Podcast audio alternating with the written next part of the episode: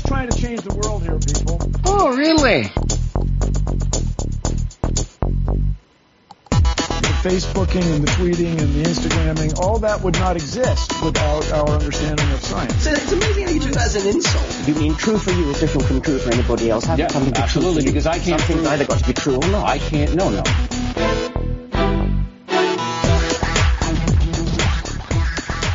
Good evening, citizens of Netlandia. Welcome back to O'Reilly Radio number 160, recorded Friday, July 28th, 2017, where we dismantle the current events for your edutainment through mostly rational conversations that make you go, oh, really. I'm your host, Andy Cowan, with my usual suspects. I've got Daniel Atherton and Amber Besecker. Thank you very much for joining me tonight.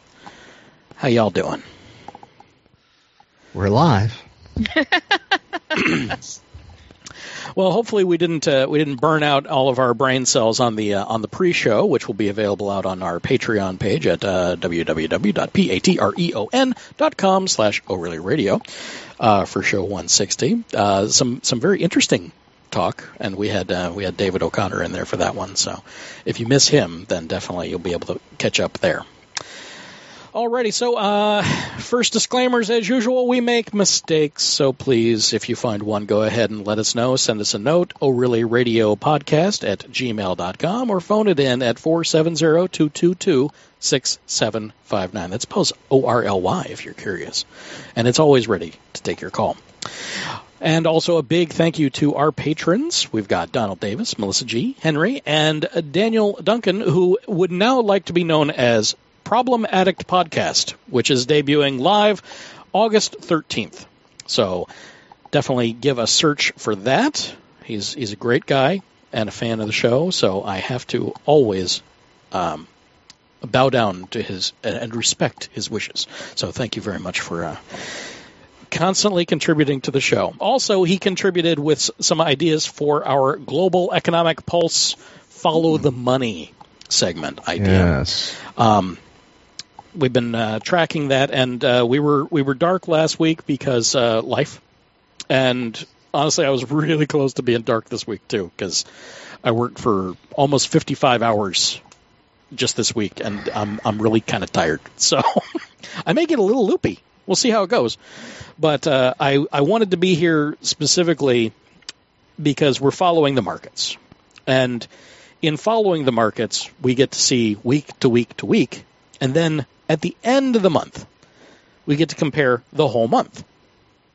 Mm. So I think that's important because if you've ever done day trading or even thought about doing day trading, you know that it can be a maddening prospect when the market fluctuations are huge during the day. You know, up and down, you know, did it close high, did it, you know, whatever. So we're looking at a longer segment of time, more reasonable to real people, I think. So we're looking at the week, and now we can look at the month. Mo- monthly is something that if you're you're a casual in playing the market is uh, something more more akin to being able to comprehend. Yeah. And as such, let me see if I can bring up the desktop here so that you can see it. Uh, nope, that's the wrong one. Desktop. Oh, come on. I got it in here somewhere. But I do have. Um, yeah, that's it. I just have to somehow bring it closer, up higher. There we go. So I've got them. I've got the numbers here, and you can see if you're watching us on video, you you'll be able to see that in the second week everything was up. In the first week, that was that doesn't really count because that was the first week we were looking. Yeah. Uh, the second week, everything was up from the week pr- previously. But then on week three, we had co- something go down. And then the following week, this week, two more things were down previous from uh, down previous in comparison to the previous week. Yeah, I'll parse that out better later, but that's that's how it was going down. However, week over week, through the entire month, everything was up and up pretty big. Yeah. So let's look at those markets now. So week um, this week, which is week four, uh, seven twenty eight. Uh, we did miss week three, but that is available in the show notes, so you can see what happened there. But the Dow closed at 21,830 and 31 cents, and that's up 250.24 from the previous week. Nasdaq closed 6,374.68. That was down 1307 from the previous week, and the S&P closed at 2,472.10, and that was down a grand total of 44 cents. Now, comparing these to week one on 7 7 17, it's a great date, really. Uh, all those numbers are up. So the Dow was up from then to now 415.97. Big change. Uh, Nasdaq was up 221.60, and Yeah. even the S&P was up 46.92. So big differences, big differences, and, and we're going to keep tracking those numbers because this is that's really the state of the union. Yeah, Mm, Actually, it's more the state of the world. yeah, this is what we run on. So it's something to something to constantly look at and observe. Uh, but overall, my 401k is doing just fine this month. this month, but I wouldn't have said that last week. You know, some things are going No. up and down. So taking that longer perspective is very important. So I, I hope it helps everyone else. Now, as for our International Monetary Fund, our basket currencies, uh, that would be the euro, the Chinese yuan, the Japanese yen, and the British pound. Uh, the dollar's not comparing so favorably. Uh, the euro fell another cent, uh, as did the Chinese yuan. It uh, dropped three cents. The Japanese yen dropped uh, almost a whole uh, 40, 50 cents, and the pound sterling dropped another another cent essentially. Um, But I, I, I actually figure with Mhm. uh, the pound, if the Brexit proceedings continue as they are and they do not change course, we'll probably be trading really well against the pound. Mm, perhaps, yeah, yeah. I, I think the euro is the most interesting one to watch here since in week one. Uh, now it's that's of July, of course. Um, Yeah. One dollar would get you 0.88 euros, and then week two it was 0.87, and the trend continues at 0.86, and this week 0.85. Uh, no, that's actually a, a, a good catch and something to keep keep your eyes on. Mhm. Uh, also, with what's happening in the House with this new bill that was just passed on uh, Russian sanctions, which and how that bill has been worded actually impacts German trade and uh, I know a number of officials over at the EU have commented on it, and so has Angela Merkel.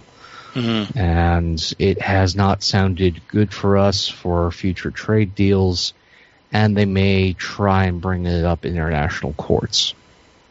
Yay! Glorious. um, also, Russia has threatened retaliation. Yeah, that they did.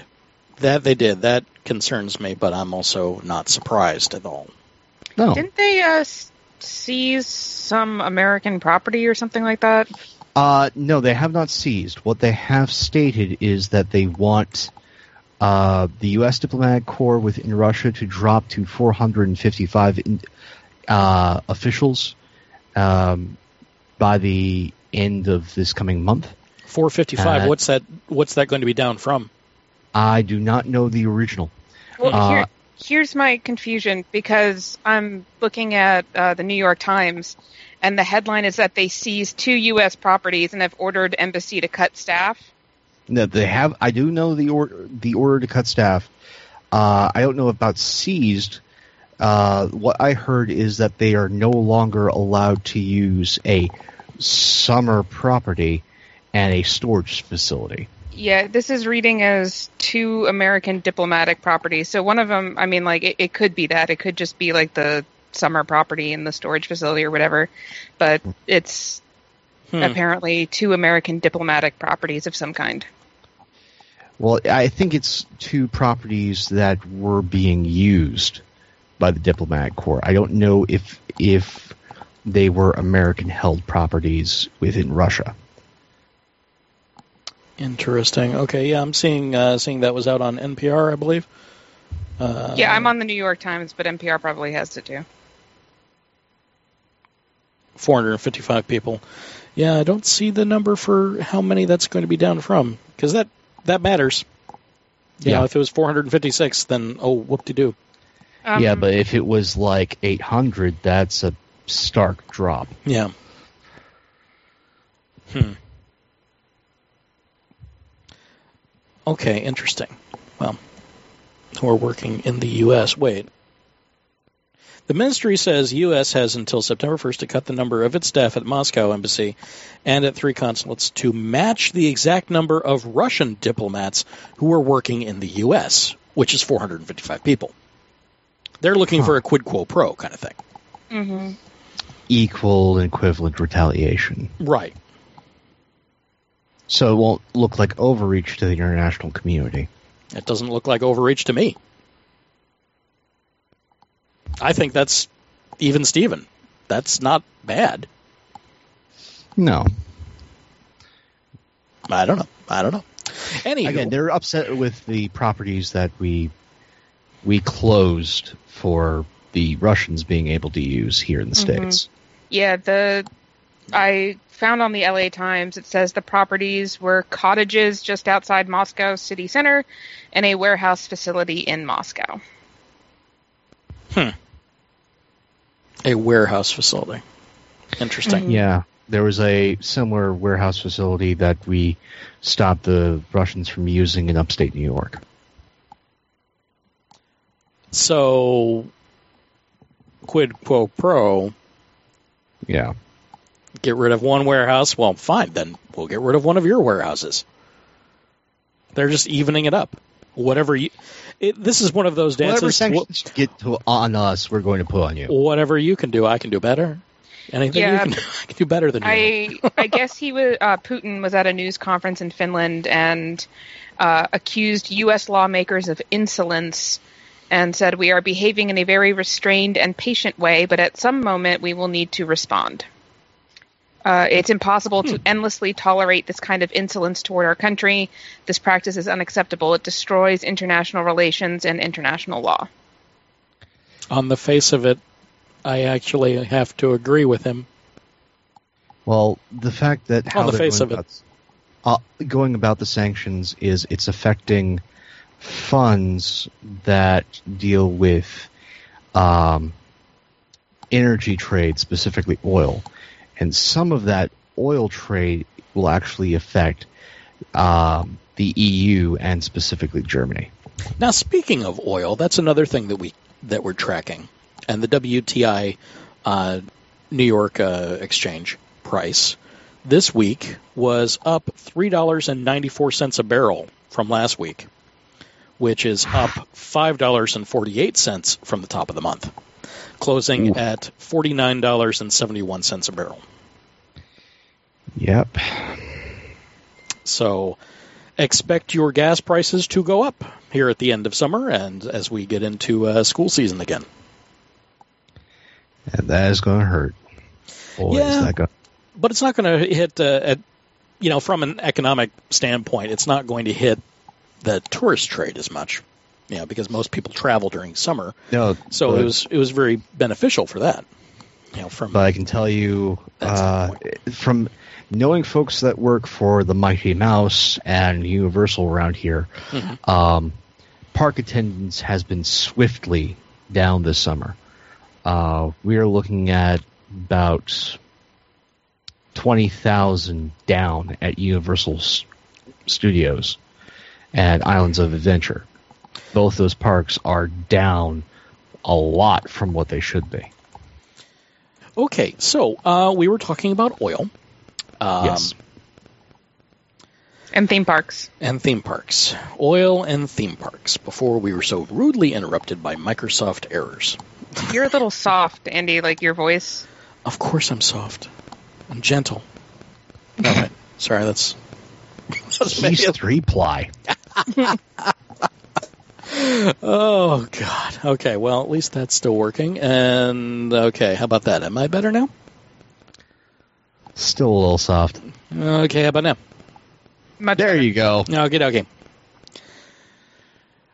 Oh, the things I go through, even though nothing changed from then to now. So that's all about Skype, just being different. It's wonderful. It's wonderful. And of course, this is now all behind the scenes stuff that I'm going to leave in because things happen. I'll just have to cut some of it out. So yeah, we'll just see see how it goes. I don't know. Maybe I will cut it. Maybe I won't. Grumble, grumble, grumble.